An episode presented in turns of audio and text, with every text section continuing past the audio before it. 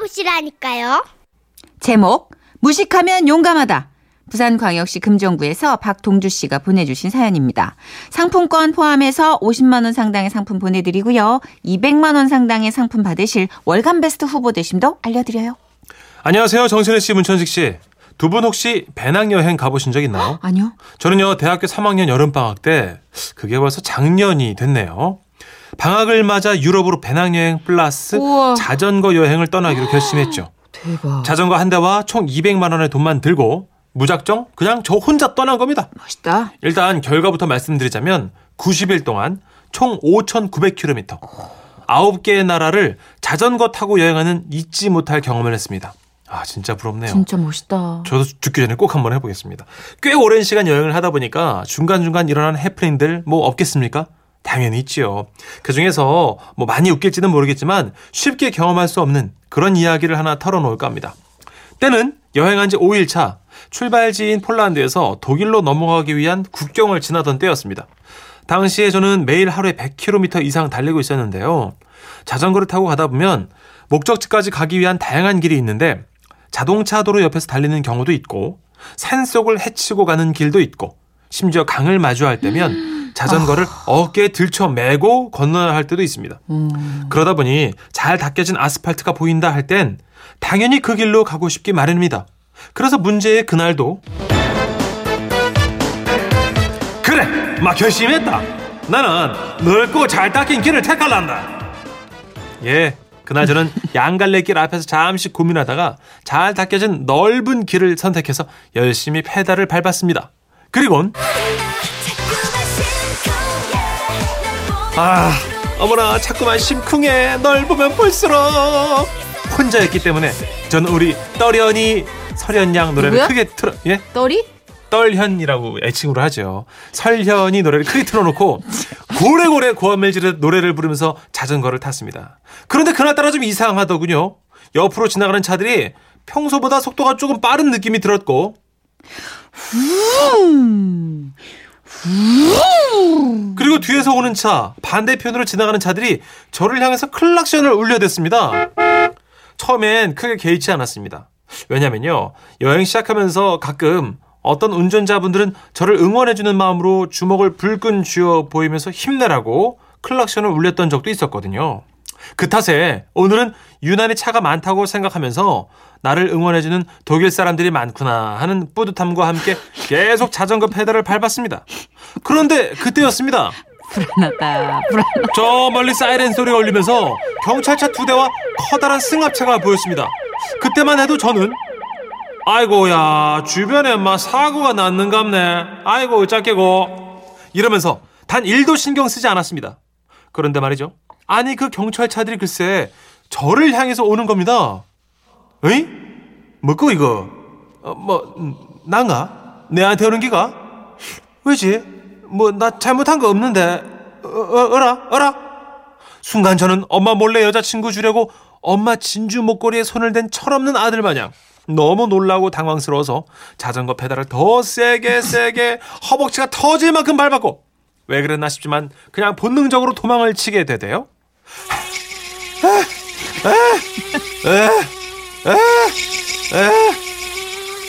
하지만 양옆으로 빠질 수 없는 길은 없었고 그 길은 오직 직진 직진만 할 수 있어서 정말 혀를 내빼고 죽음 힘- 힘을 다해 달렸습니다. 하지만 결국 경찰차 한 대가 제 앞을 가로막고 뒤에 또 다른 한 대가 저를 도망가지 못하게 압박한 뒤 덩치가 아주 좋은 헐리우드 영화에서나 봤을 법한 짙은 선글라스를 쓴 경찰 아저씨들이 내리더군요. 저는 대체 뭐가 잘못됐을까? 설마 노래를 너무 크게? 그것도 너무 잘, 아, 못 불러서 따라한 걸까? 아니, 왜 나를 잡는 거지?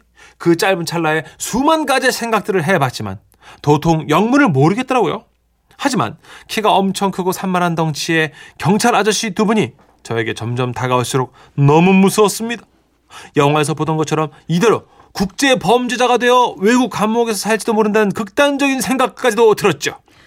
구탄탁! 비게트! 에시넨! 히프룩! 오다 흰혼자 레프룩! 저에게 침을 뱉는 걸까요? 아니면 욕을 하는 걸까요? 도거 발음이 꼭 침을 저 아래 위장에서부터 크 끌어온 뒤 입 밖으로 내뱉듯 말끝마다 탁탁 해야 되는데 아이 도대체 뭔 말인지 하나도 알아듣지 못하겠더라고요. 그래서 제가 아무 말도 못하고 눈만 꿈뻑꿈뻑 하니까 그들도 답답했는지 이제는 영어로 묻는 겁니다.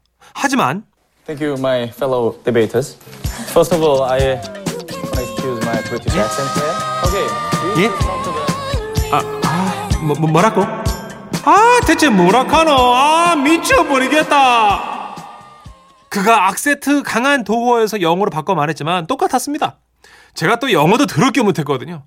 그래도 자세히 초집중해서 들어보니 아는 영단어 몇 개가 들리더군요. 아 제가 기억하기로는요. Crazy, twenty years, pressman, bike. 예. 딱 이 네 단어만 들리더라고요. 하지만 이 네 단어로는 정확한 상황을 유추할 수가 없었습니다. 그리고 그 순간 스마트폰이 떠오르더군요. 역시 인간은 도구를 사용해야 하는가 봅니다. 얼른 휴대폰 번역 앱을 눌러서 영어로 나는 당신이 뭔 말을 하는지 당체 이해가 되지 않는다고 라고 한 다음에 경찰 아저씨에게 보여줬습니다.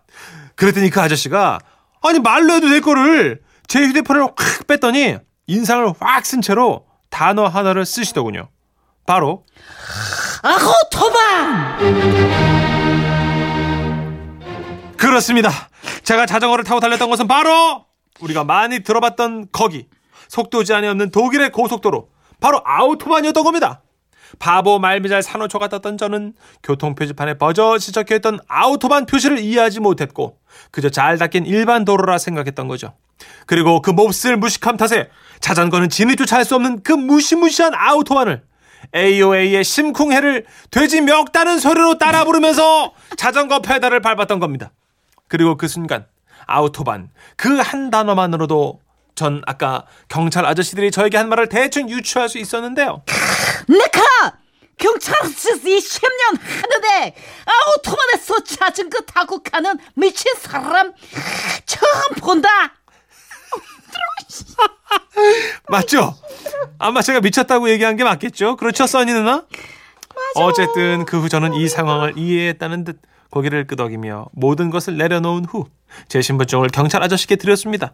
허나 제가 아무리 여행객이라고 설명을 해도 경찰차를 보자마자 식겁하고 똥꼬에 불붙은 돼지 마냥 헐레벌떡 도망가려고 했던 그 모습 때문에 아 계속 의심을 하더라고요. 그 탓에 저는 30분 동안 아우토반 옆길에 겉절이 마냥 쪼그려 앉아 신원조회가 끝날 때까지 기다려야 했는데요. 다행히 뭐 별일 없이 풀려났고 저와 제 자전거는 경찰차를 뒤따라 온 구조대 트럭에 실려 한적한 시골길에 내릴 수 있었습니다. 지금 생각해보면 참 웃픈 추억입니다. 그래도 아우토반을 자전거 타고 달려본 남자. 잘은 모르겠지만 아 제가 최초가 아니겠습니까? 바로 뒷장 넘겨보면 네. 사진을 어 너무 순박하다. 어. 헬멧 쓰고 자전거 뒤에 짐도 잔뜩 들려있는데 부위 그리고 네. 너무 맑아 너무 해맑아 아. 아우토반에서 빠져나온 인상이 아니야 아 너무. 귀여우시다. 약간 어린 지상렬 씨 포스예요 음. 아 진짜 귀엽다 아. 너무 웃긴 게 사연 나가는 동안 네. 우리가 사연 시동 걸자 얼마 안 돼가지고 저희 예, 예. 퀴즈를 낸 것도 아니잖아요 음. 지금 왜 왜? 지금 문자방 보세요 2000 아, 2107님 정답 아우토반 에? 0244님, 아우토반에 들어간 겨. 7105님, 아우토반이구만. 김영희님, 독일에 아우토반이 있다던데 그곳에 간 것은 아닌지 모르겠네요. 하시면서, 아 도대체 여러분들은 천재야, 아니 정말. 어떤 존재죠? 이렇게 촉이 빨리 오기에요, 진짜. 아니 그러니까 아 박동주 씨그 무전 여행 갔다는 얘기만 했었는데 네. 네, 배낭 여행 갔다는 얘기만 했을 뿐인데 이만 도, 이, 이분이 도로에 탔다는 얘기가 지금, 예, 소개될 때 온 거예요, 정답이. 대박입니다. 예. 저희는 지금 무속인을 상대로 방송을 하는 겁니까? 무섭습니다. 예. 촉이 굉장히 날카로우신 여러분과 함께하는 지라시 아 아우토반 사연 다음부터는 독일어 해야 되면 턱받이를 하나 주세요 대본이 다 흥건해요 지금 예, 다 젖었네요. 예, 저거 좀 말리는 동안 노래 좀 듣고 올게요. 조용필입니다. Hello! 자존심도 좋지만 난 너 생각뿐이야 아 손끝만 스쳐도 그댄 벌써 나를 알아보니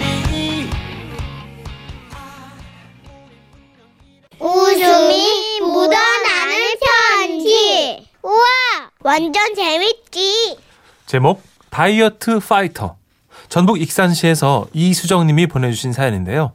상품권 포함해서 50만 원 상당의 선물 드리고요. 총 200만 원 상당의 선물을 받으실 수 있는 월간 베스트 후보로 올려드립니다. 안녕하세요. 선희 씨, 천식 씨. 네. 우리 집은 딸만 셋인데요. 언니는 살림 밑천인 큰딸이라 그런지 부모님 말씀에 순종적인 편이고요. 막내는 귀여움을 많이 받고 자라서 구김살 없이 밝고 귀여운 편입니다. 중간에 낀 저는요, 어린 시절 골목대장을 도맡아 했을 정도로 말갈량의 말썽쟁이였죠. 이렇게 3인 3색 전혀 다른 성격을 가진 우리 자매들에겐 치명적인 공통점이 있었어요. 바로 뚱뚱이 유전자를 지니고 있다는 겁니다. 그러니까 우리 세자매가 10대 땐 정말 난리도 아니었어요. 다른 집은 라면을 끓이면 식은 밥을 말아 먹잖아요. 그렇죠. 그런데 우리 집은 따뜻한 밥을 말아 먹습니다. 왜냐? 우리 세자매가 끼니 때마다 밥통 바닥까지 벅벅 긁어먹는 통에 밥이 식을 때까지 남아나질 않아요. 난 식은 밥을 먹어보질 못했네. 오, 진짜. 음. 그러니까 한여름에 우리 셋이 반팔에 반바지 차림으로 쪼르르 앉아서 수박을 깨먹고 있으면요. 우리 집에서 유일하게 바짝 마른 한 사람, 우리 아버지가 입천장이 까질 정도로 혀를 막 차시면서 이런 말씀을 하셨어요. 아따, 덥다. 아이고, 더워 쪄줬구만. 그렇게 살이 쪄갖고 너희들은 안 덥냐. 나는 말이다, 이. 너희들 보고만 있어도 온몸에 땀띠가 오른단 게. 어찌된 것이 나가 분명히 딸을 셋이나 낳았는데 우리 집엔 딸이 한 개도 없는 것이요. 어이? 하나같이 장정들이여. 아이고. 그렇게 방구들이 꺼져라 한숨을 쉬시면서 통통하게 살이 오른 우리들 다리를 가리키셨습니다. 나가 말이여. 너희들 아버지를 암만 좋게 봐주려고 히어도 말이다. 이 아버지가 또 솔찬히 솔직한 사람 아니냐. 이. 너희들 다리는 말이여. 저는 뭐 또 그 조선무나, 응? 절구통다리 그 정도로 잔소리를 하시겠지 했는데요. 그렇게 니들 다리는 불국사 돌기둥 같아. 불국사 돌기둥이란 어 진짜 돌기둥 어, 저 머릿속에서 막 불국사 종이 댕댕 울리는 것 같은 충격이었습니다. 아이고. 이라니까 나가 어이? 냄들 많기로 말이야. 그 가족 사진 한번 찍고 싶어도 니들이 그 사진 한 장에 못 들어갈까봐 못 찍는 것이요. 사실 그동안 삼시세끼를 기본으로 깔고 먹으면서 쉬는 시간마다 크림빵을 뜯고 학교 오가는 길에 초코바를 씹었으며 반면 야무지게 라면에 보쌈을 삼켰지만 그래서 셋이 나란히 서 있으면 아기 돼지 삼형제 같은 자태를 뽐내게 됐지만 뭐 우리들 인생은 나름대로 행복했거든요. 어, 그런데 다른 사람도 아니고 아버지가 딸들한테 불국사 돌기둥이라뇨? 전 참을 수가 없었습니다. 그래서 논리적으로다가 풍문에 근거해서 반박을 했죠. 고등학교 졸업하면 살이 저절로 빠진댔거든요. 엄마 저절로 그것은 말이다 어 딸아 빼게 적은 아그들한테는 맞는 말이고 1, 2kg 빼서는 티도 안 나는 너희들한테는 어린 반푼어치도 없는 소리요. 그게 시방부터라도 고만 무구야. 그리고 나서 아버진 이마에 내천자를 그리며 고민을 하시더니 솔깃한 제안 하나를 하셨어요. 너희들이 말이여 한 달 동안 다이어트를 이어가지고 제일로 더 많이 뺀 사람은 D 어, 이 아빠가 키로당 10만 원씩 주불라고. 어때요? 할겨 말겨 키로당 가격을 책정하니까 이게 물론 이게 좀 고기 같긴 하였죠. 그렇지만 그 생각해 보세요. 키로당 10만 원이면요. 우와 10kg만 빼도 100만 원 아닙니까? 우와 그때부터 돈에 무- 눈이 먼 우리 세자매의 눈물의 다이어트가 시작됐습니다. 그날 저녁 우리 셋은요 생으로 굶고 초저녁부터 이불을 깔고 쪼르르 누웠습니다. 우리 살 빠지면 교복이 확 커져서 어떡하냐 나는 내년에, 조- 내년에 졸업하니까 어떻게든 뭐 그냥 입어야겠다 언니는 지금 교복이 문제야? 살 빼면 연애부터 해야지. 남자 만나도 성적 관리 잘해야 되는데, 아, 참, 나 물러내지면 어떡하지, 걱정이다. 우음에 아씨, 이것이 우리 배에서 나는 소리요? 아, 이러다 우리 죽으면 어떡하지? 아, 죽는 거 아니야, 이러다? 그러게 꼴랑 한 끼 굶었거든요. 그러놓고 왜 생사를 운운하냐고요? 마른 사람이 한 끼 굶는 거랑 우리 과체중들이 한 끼 굶는 게 어디 같은 줄 아십니까? 우리는요 이미 위장이 늘어날 대로 늘어났다고요. 이 엄살이 아니라 진짜 한 끼만 굶어도 막 죽을 것 같이 어지럽단 말입니다. 보통 사람들이랑은 차원이 다르다고요. 그렇게 배고픔과 싸우면서 겨우 잠이 들었고요. 다음날 아침 허기짐과 정말 이게 공복에 오는 그 두통이 있거든요. 머리가 팽팽 돌고 눈앞에 벌레 같은 게 막 점점이 날아다니는 거예요. 아 이렇게 배가 고픈데 살이 얼마나 과연 얼마나 빠졌을까 싶어가지고 엄지 발가락부터 살며시 체중계에 발을 열어 이렇게 올려놨어요. 헐, 이게 이 무- 꼴랑 300g 0.3kg 빠졌더군요. 아, 진짜 우리 집안의 뚱뚱이 유전자는 이렇게나 강력했던 겁니다. 저는 너무 실망을 한 채 등교를 했고요. 교실 책상에 앉자마자 책상 서랍을 살짝 들여다봤습니다. 그곳엔 제가 미리 쟁여놓은 초코바들이 금괴처럼 가지런히 쌓여 있더라고요. 저는 손으로 초코바를 쪼물딱 쪼물딱 거리면서 조선시대 여인네가 절개를 지키는 마음으로 허벅지를 꾸짖고 또 꾸집었습니다. 참아야 되느니라. 참자, 응? 참아. 지금 먹으면 입안에선 1분이지만 이게 엉덩이 살로 가가지고 빼려면 한 달 넘게 걸릴 거야. 암만 어차피 초코바 그거 모르는 맛 아니잖아. 내가 다 아는 맛이야. 응? 그래, 참자. 제가 너무 꽉 부여잡았던 탓일까요? 초코바가 촉촉히 녹아들기 시작하고 옆자리에 앉아있던 짝꿍이 제 어깨를 붙잡더니 이리 말합니다. 수정아, 괜찮아? 너 눈에 초점이 없어. 왜 그래? 배고파서 그래. 배고파? 엄청 나왔는데? 이씨. 배가 나온 거랑 배가 고픈 거랑 무슨 상관입니까? 그때 저는 말입니다. 그 왜 무협 영화 같은 데 보면 요괴가 사람의 기를 빨아먹잖아요. 어제 저녁부터 밥을 끊었던, 끊었더니 요괴가 제 목덜미에 들러붙어서 저의 에너지를 쏙 앗아가는 느낌이었단 말입니다. 그거 아십니까? 그런 느낌? 아, 진짜 답답하네. 그렇게 고역스러운 시간들을 보낸 뒤 집으로 들어섰는데요. 저는 현관문 손잡이를 잡자마자 알았습니다. 이것은 달걀 냄새가 분명하다. 지금 우리 집 부엌 가스렌지 위에 삼계탕 냄비가 올려져 있구나. 한껏 굶주린 몸에 고기 냄새가 들어가자 그때부터 제 몸이 제 것이 아니었습니다. 누가 조종이라도 한 듯 비틀비틀 부엌으로 갔고 냄비 뚜껑을 열었으며 닭다리를 쭉 뜯었습니다.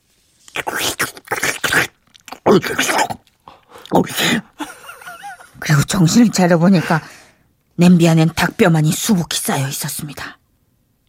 내가 먹었어? 내가? 내가? 나야? 진짜?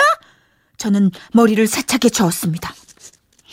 음, 어제 저녁도 굶고 오늘 점심도 굶었잖아. 음, 이깟 닭 한 마리 뜯은 건 하나님도 용서해 주실 거야? 음. 저는 다시 체중계 앞에 섰습니다. 그리고 제 몸 안에 있는 모든 공기를 다 빼내고는 체중계에 올라섰습니다. 아이씨! 2kg가 더 쪘습니다! 아, 진짜, 말도 안 돼! 하늘이 원망스러웠습니다. 원래 그러더라고. 그리고 이쯤 되니, 에이, 진짜, 어차피 베린 몸, 이거 뭐, 막 먹어, 제껴버리자, 이거, 이- 이런 생각이 들더라고요. 그래서 밥통을 끼고는 냉장고 문을 열었습니다. 김치통에서 신김치를 꺼내서 쭉 찢어져서 입에 그냥 척 벌리고 집어 넣었습니다. 예, 그렇게 전 망했습니다. 그리고 각각의 시간차는 조금 있었지만 언니랑 동생도 망했습니다. 다들 다이어트에 실패를 한 거죠.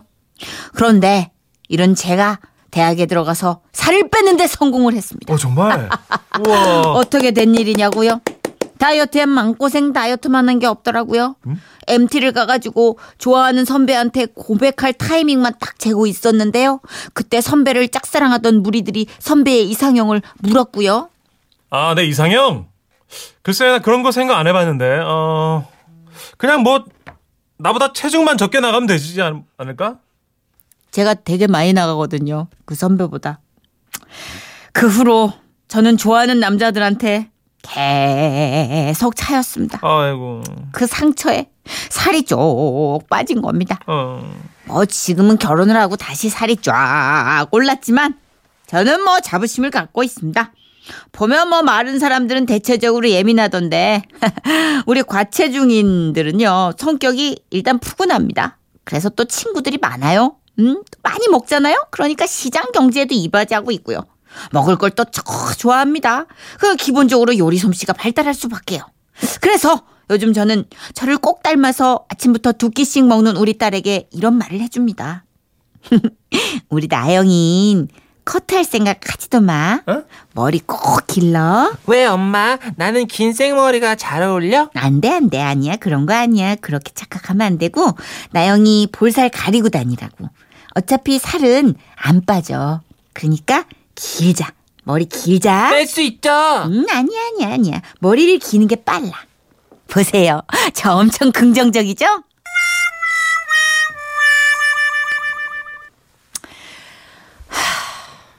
박희영 씨가 아유 그놈의 살이 저절로 저절로는 아니더라 하시면서 마음고생 다이어트 외에는 방법이 없는 걸로 네, 8005번님. 저는 삼촌한테 미쉐 땡 타이어라고 왜 아, 아, 아시죠? 네네, 예, 하얗게 예. 살 접힌 많이 캐릭터. 접힌, 많이 접힌. 그거라고 들어봤어요. 지금은 하루 3시간씩 운동하며 진짜? 식이 조절 중입니다. 아, 저도 어, 그 비만 유전자가 좀 있거든요. 어머니가 비만이셔서 늘 관리하는데 어머니 비만은 아니에요 아, 근데 저도 쉽지가 너무 공감돼 있고 늘 강박 있어 강박. 관리하는데 쉽지가 않습니다. 강박. 다 너무 이해해요. 이 와중에 노래 굉장하죠 네. SG 워너비입니다 살 다가 절묘하네. 아니래 너 없는 하늘에 참 없는 감옥 같아서